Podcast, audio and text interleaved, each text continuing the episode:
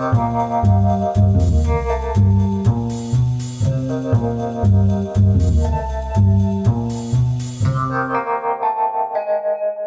大家好，我是古怪教授谢承彦啊，欢迎收听我们的节目《乌变》啊，《乌变》中文叫有病嘛，哈，台语是无悲啊，哈。为什么会有这个节目的发想？因为每个社会事件的背后啊，总蕴含许多错综复杂的病态细节。那在这个资讯轰炸的时代啊，我希望透过我们这个节目啊，《乌悲》啊，带大家七嘴八舌来挖真相哦。所以，呃，喜欢我们的节目啊，请记得下载 Mr. Box，下载之后呢。搜寻乌变哦，或是古怪教授，找到我们的节目，关注我们，好不好？那未来不止这个各种社会议题啊，我们也想要跟大家探讨真的跟病有关的一些健康相关的资讯，好不好？那今天来聊这个，我不知道年轻一辈知不知道林瑞阳哈？因为艺人呐，林瑞阳啊，二零二零二零年六十岁，现在应该六一六二了哈。那过去是台湾的第一小生啊，因为演出这个琼瑶的作品《旺夫啊嘎嘎改》，哦，这应该是念改《旺夫改》。还有六个梦雅妻而走红啊，只是过去几年他把重心呢，事业的重心转往中国，然后经营这个直销产业啊，身价我很可怕，累积达到千亿啊，而且甚至这个买入这个上海啊黄浦江边的整栋楼啊，哇，真的大家会惊呼说，哇，这个做这个微商啊，微商在大陆叫微商哦，其实在我们的看法应该就是直销的概念哦，这么赚吗？哦，那林瑞阳跟他的妻子张婷买下整个黄浦江边。那整栋的大楼作为公司的总部啊，那这个是上海的核心地段啊。过去我在疫情还没有爆发之前哦，我每年都受邀到上海去这个演讲。那其实我就特别喜欢到这个外滩哦，然后去看这个黄浦江啊哈，那那种很有 feel 啊，而且龙邦龙劳过去看这些上海滩啊，法租界、英租界有没有？然后看到这个外滩一排这种非常这个这个欧式的建筑啊的那种味。味道我就很喜欢很喜欢哦，然后呢，这个当然就是大家才知道说哇，这个这么赚钱，这个哈，当然因为林瑞阳跟张庭呢，在过去几年淡出演艺圈之后啊，等于是转战这个商场经营的是有声有色哈。不过近期就是传出来，就是说因为他们的这个上海达尔威这家公司哦，简单来讲，他们在经营这个微商的部分啊，涉嫌利用网络来从事传销，因为在大陆是严禁传销，可是。是大家会觉得很奇怪，台湾传销可以做啊，直销啊都可以做啊，而且我们有多层次传销的相关的法规啊，那也也是一种行销的方式啊。为什么在大陆就被严禁哦？最主要原因是因为过去呢，大陆呢有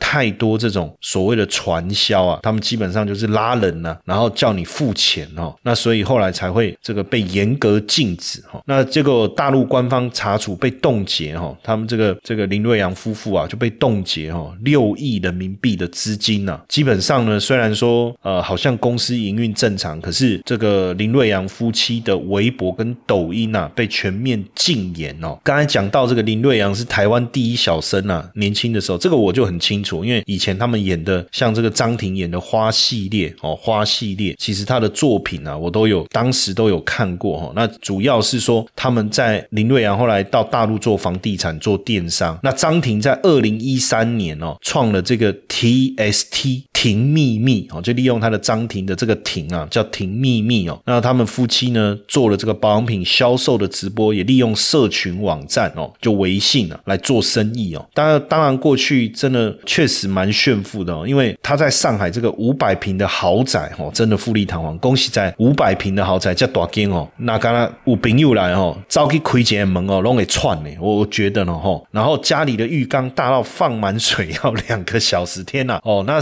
这要放水要放两个小时，那意味着在里面都可以游泳喽。哦，那五个佣人在照顾，然后有司机哇，然后每天喝燕窝，天呐！然后衣服如果有七种不同颜色，就通通买，一个都不放过。诶，那听这样一讲，我好像也是这样诶，因为像我上次买那个一个那个那个夏天那种赛车造型的那种 T 恤，我一次买了十二件呢。那因为我把每一种款式都买下来，那我这样有没有炫富？哦，老师，你也是这么精惊人哦！我买那一件才一百多块，十二件的话才多少钱台币耶？我还成台币嘞，对不对？然后这个张婷平常都更新抖音平台，然后结果现在被封锁，所以我觉得当然是说低调高调哦，这样因为他他在做这个哦，实际上整个事件哦，我在看哦。你知道过去因为林瑞阳跟张庭的这个事情哦，其实简单来讲就是呃林瑞阳是第一小生嘛哦，代表作刚才我们讲那什么，还有一帘幽梦等等啊哈，那他是在琼瑶当时的御用男主角哈，那因为呢就林瑞阳就疑似在婚内出轨张庭啊，那当时。林瑞阳的原配是谁？这个是这个曾泽珍啊，她是琼瑶婉君的女主角啊。当然，因为这样子，两个人可能在台湾这个演艺生涯就中断还是怎么样哈。那当然就到大陆去打拼了啊。不过这个有时候就是这样，在台湾这个负面评价混不下去了，就没想到到大陆哈遇上了这个大陆整个娱乐市场的这个蓬勃的发展哈，反而成就了他们在那几年的就应该奠定的基础，又成就了，因为毕竟在台湾就是。是很高的知名度嘛？那所以这个顶着台湾这个艺人的光环到大陆做生意哦，创业哎，因为他们到大陆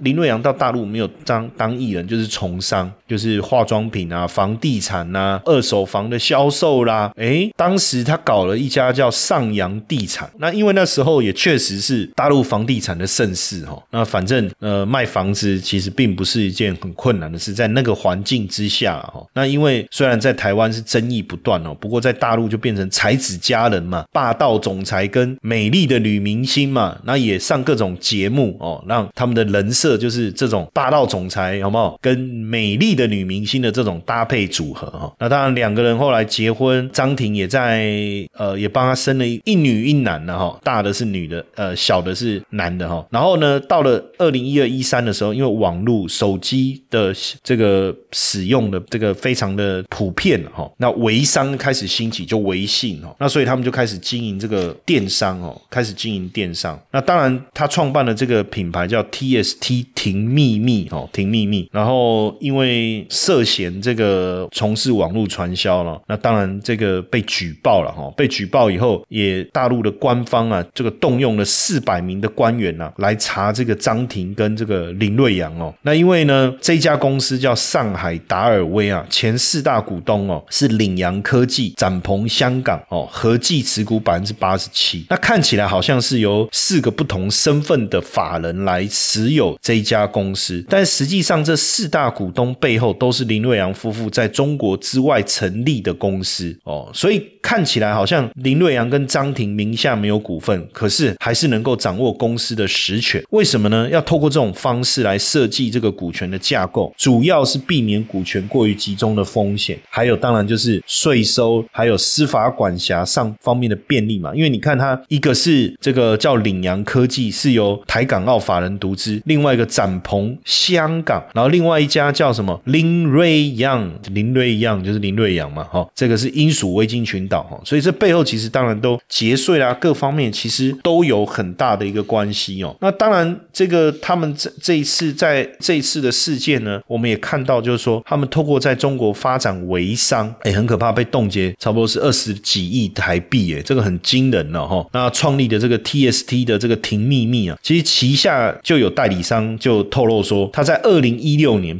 在朋友介绍下就就加入嘛吼，那当然群主就有很多这种口号励志的案例啊。那虽然是说好像不用投资太多的钱，可是你要这个开卡，别人买东西你才能分润啊。简单讲就是你要加入经销权嘛，那就是要一万块台币啊哈。然后呢，你要不断的拉人，你才有机会冲到这一个董事长的这个阶级哈。那但是呢，真的冲到董事长阶级以后，他发现说你要分红要拿红利，其实并不容易。为什么？你的整个团队的业绩啊，也要达到一定的水平水准哦。那表面当然规定是说你不能囤货，可是问题是你要达到这个业绩，你不囤货你怎么达到呢？这个其实跟我年轻的时候啊，我我也曾经做过直销哦。那当时做这个它是营养食品，那坦白讲，我觉得产品是很好。那制度原始的设计也是希望说，哎，你用了你不错，你觉得不错，你去分享。可是呢，用了不错，纯分享其实也赚不到什么钱。你一定要底下要有很多的。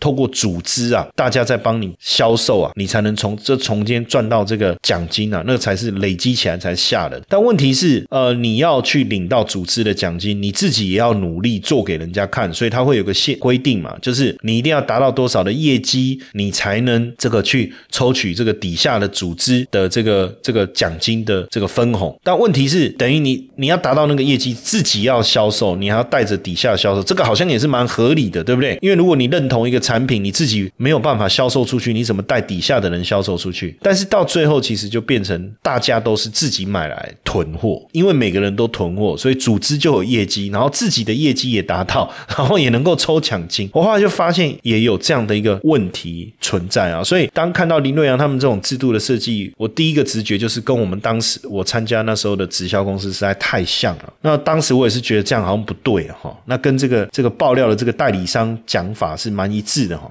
他说：“哎，不对啊，因为每个月账上都虽然收到好几万啊，可是买来的货又卖不掉，然后低价清仓，这样一来一往也没也赚不到什么钱哦。然后呢，他当然就退出了这个团队了。那他之前自己亲手介绍提拔的，其实也退出了哈。那当然，因为大家会觉得说，哎，是不是因为大陆官方在彻查这个，在打炫富啊、打贪呐，哦，然后要是纠正这个劣迹艺人的歪风啊，哦，所以林瑞就受到了影响呢？哦，是不是这样呢？可是实际上，当然这中间确实有一些操作上面的手法哦，是有一些些争议的。您现在正在收听的是 Wu Ben，我们团队有两个节目，一个是您正在收听的 Wu Ben，主要以社会事件评论为主轴；另外一个是华尔街见闻，主要以财经时事分析为主轴。有兴趣的听众可以直接搜寻华尔街见闻，欢迎一起关注收听哦。那你要看哦，就此其实之前商周也曾经做过这个林瑞阳跟他的妈妈粉的这个报道，我看到我真的也吓一跳，因为他办了一个活动，底下是万人钻洞哦，而且台上表演的是谁？是一个这个世界杯咖啡比赛冠军哦，然后呢，他教大家利用他们的这个早餐机来煮这个蘑菇汤哦，哇！然后你知道吗？这样示范一下哦，十分钟不到，五万台的早餐机就销售一空，这个是林瑞阳他们当时策划的万人。的一个聚会很可怕，而且林瑞阳当时受访说，客户跟产品的距离就是这么近，重点就是信任。你不买没有关系，你只要把人找出来，我就给你钱，就这么简单。哇，当然包括什么十分钟就卖了一百二十万瓶的红酒，然后呢，等于是大家所看到的就是一个成功的艺人变成一个成功的商人。那当然，当时微商刚萌芽，他就利用这个机会哈，然后吸引非常多三四线的城市的女性来加入销售哦，来加入。销售，那其实他会成功的原因，当然根据他的说法，他说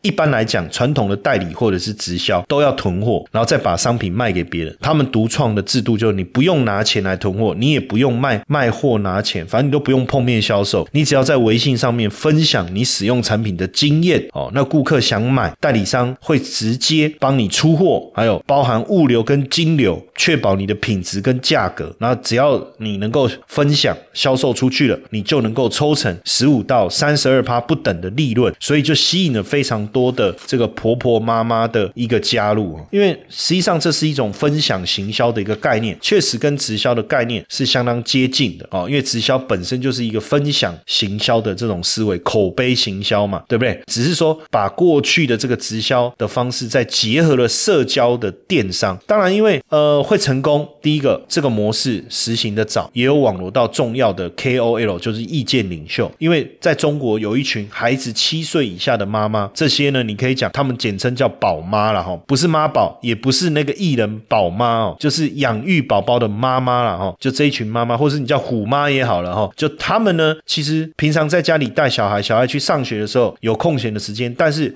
又不是有这么足够的时间能够去找一份工作，那因为产品的价格大概定位在新台币大概都一千多块，价格不高，呃，容易分享，那确实这些妈妈。他们也就利用着等小朋友下课的时间来分享来赚外快哦。那只要你营收达到这个台币大概一万块哈，你就可以开始抽成。甚至你本来在家里面，你只是一个伸手牌，对不对？你要去跟老公拿钱，现在不是喽，你可以赚钱哦。而且你甚至成立公司，哎，拿出名片上面就印总经理，哎呀，谢总。你好啊，对不对？那所以他当时的对象找的就是谁？就这些婆婆妈妈们。当时成立的时候，旗下一个最大的代理，一个叫孝妈的哈，才三十几岁，旗下竟然有八十万名代理，然后延伸出五百多家企业，年营收二十亿人民币啊，大概八十几亿台币，很惊人哦。所以也为什么大量的吸引哦？那因为呢，当然他也表表现出他的亲力亲为了，比如说每次办活动呢，他也会跟这些宝妈们，就他这些妈妈销售团来拍照，然后呢，哎，一对一拍，哎，最多记录一次拍一万两千张，每人两张，一张花三秒到四秒，花了十二个小时。所以你看哦，这个大会当然会感动啊，对不对？所以三四线的这些代理当然对他死心塌地，所以他们也每年都花非常多的钱来帮这些宝妈们办活动，甚至就很像我们的尾牙啦什么的哦，春酒啦，然后才可以累积的概几百万个一个会员哦。那实际上它的销售模式真的是很惊人呐，因为对他们来讲，每一个销售都有它的流程，有它的 SOP。如果是第一次介绍一个新产品的时候，他就会去先找出最有能力、最为具备这个影响力的这些呃 KOL，就意见领袖。所以第一次只会找三四十个年营收破亿人民币的宝妈，那这些人本身就是很强的传播者。然后到了第二场，再再找大概业绩相对比较好的宝妈，大概三千名左右，然后去聊他们的痛点啊，比如说他们在卖早餐机，那妈妈们做早餐，哎呀，有好多问题，哎，那这台早餐机刚好可以。解决他们的问题，所以他们就会开始去网络上宣传。那第三场才是真正的收割大会，就是你看三十位到三千位，最后找来一万五千个，然后办演唱会。他其实不是要卖产品哦，办演唱会请明星唱歌，这个请达人示范用这台机器来做早餐。你看这个铺陈大概要多久？四个月，但是最后十分钟卖出。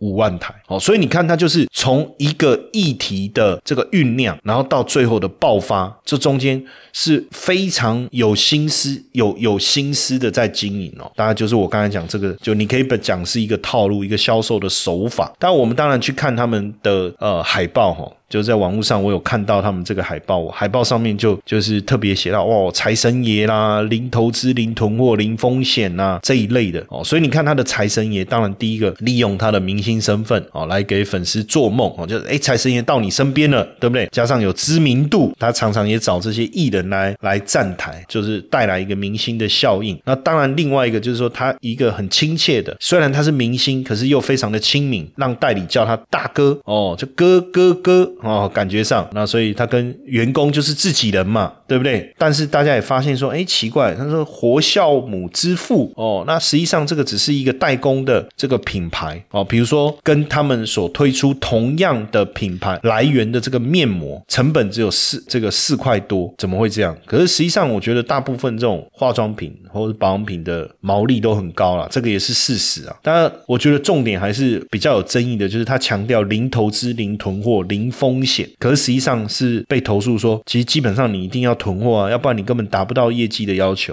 对不对？那你达不到业绩要求，你怎么去领到那个庞大的一个奖金呢？哦，那所以当然这个这个大陆的官媒啊，《人民日报》啊，就特别说，像这种用微商的名义啊做的这种新型传销啊，其实是违法所不容啊，哈，违法所不容，因为实际上确实有很有很有争议的哈，很有争议。那到底这个张庭林瑞阳他们？的做法是不是传销？你当然，你你透过这个行销人员去发展，不管是直接或间接，你一定要针对他的业绩去给予一定的一个奖金嘛。但是在大陆，基本上就是传销的定义就是人数跟层级。你一般行销公司，你的行销部队，你雇佣他嘛，然后请他去帮你销售，这个是属于员工。那你代理商，那他代理商也请员工。那一般正常的模式，代理商是不会再发展代理商。的对不对？哦，除非说我是总代理。好，那我在某一个区域，比如说我在台湾，我有一个总代理。那我的总代理他去帮我在台北、台中、高雄分别找到区域代理商。那总代理、区域代理，那区域代理他底下有他的业务人员，所以基本上应该在三层，好像就差不多了。所以如果你在三层以上，那就可能涉及这个传销了哈，涉及传销。那因为在大陆传销是会会。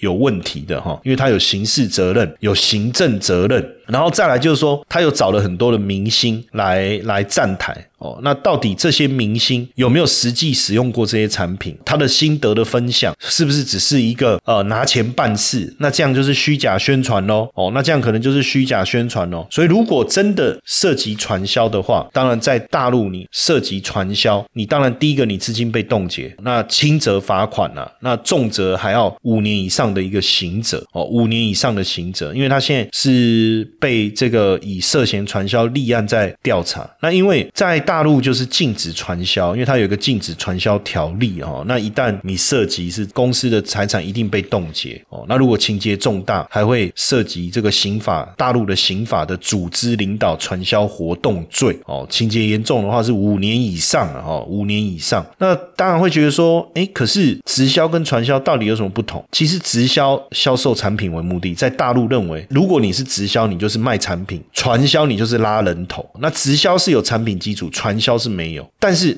实在很难细分哦。那所以基本上在大陆就反正我就明文规定哦，反正你只要是是组组织人数三十人以上，你的层级超过三层三层以上，那你就是有疑似传销的这个行为，我管你你有没有卖产品。那这个当然的状况就其实我我看起来我是觉得蛮严重哦，所以他们两个当然就是上。微博的热搜了哈，微博的热搜，那整个过程其实也是蛮错综复杂哈，不止他们的公司的结构的设计啊，比我们想象的更为复杂。当然，这背后可能是为了躲过这个传销相关法令的这个限制哈。但是呢，基本上从整个例子看起来，我觉得从我自己在看整个案子了哈，我自己的感受啊，因为当时确实早期我们总觉得艺人应该没有什么生意，没有什么做生意的头脑，因为大部分。份的艺人做生意的结果，其实都是惨淡经营啊，要不然就惨败收场哦。但是没想到，这个林瑞阳到大陆做房地产，被他做起来了哈，而且跟张庭来打造了这一个整个营销的一个团队。那其实呃，如果在台湾传销其实是合法的，对不对？你可以到公平交易委员会呃登记。哦，那你可以合法的经营，因为它本来就是一个呃合理的一种这个经营手段跟模式嘛，对不对？但在大陆，你又要用这种手法做，你又要规避他们法法规的规范，当然这中间就有很多模糊操作的空间。那实际上在大陆跟台湾又不太一样。假设在台湾，你今天有违法模糊的空间，你还是得经过整个程序来走了。但是在大陆有些规范就很严格，你所以你看他资金马上就被冻结，这一冻。结到最后，我看也是很难有一个很好的一个结果了。按照我我我过去我所理解的，到最后其实这个资金要拿回来的可能性其实是很低的哦，很低的，或是要旷日费时，要花很长的时间。因为一旦被冻结，你要解冻，这个这这个过程其实是相对来讲是相对困难。我相信一开始他也知道了，所以他才会设这么多公司，用层层的方式哦，用不同的公司去去持有。所以搞不好还有一些资金在海外是冻结不了的，我冻结不到的，这个我就不清楚了。这我。自己个人的猜测，但是确实也让我们真的开了眼界了哈。就是在这当中，其实我也学到了。第一个哦，其实如果你要善用你的名气，去把粉丝转换成粉丝经济，所以他透过微商的方式来经营，我觉得这一招确实厉害。然后第二个，当然你说不用囤货这些，到后来大家去囤货，这中间也许也是这个经营上面手法的一个问题，但是确实很吸引人哦。你透过分享，然后你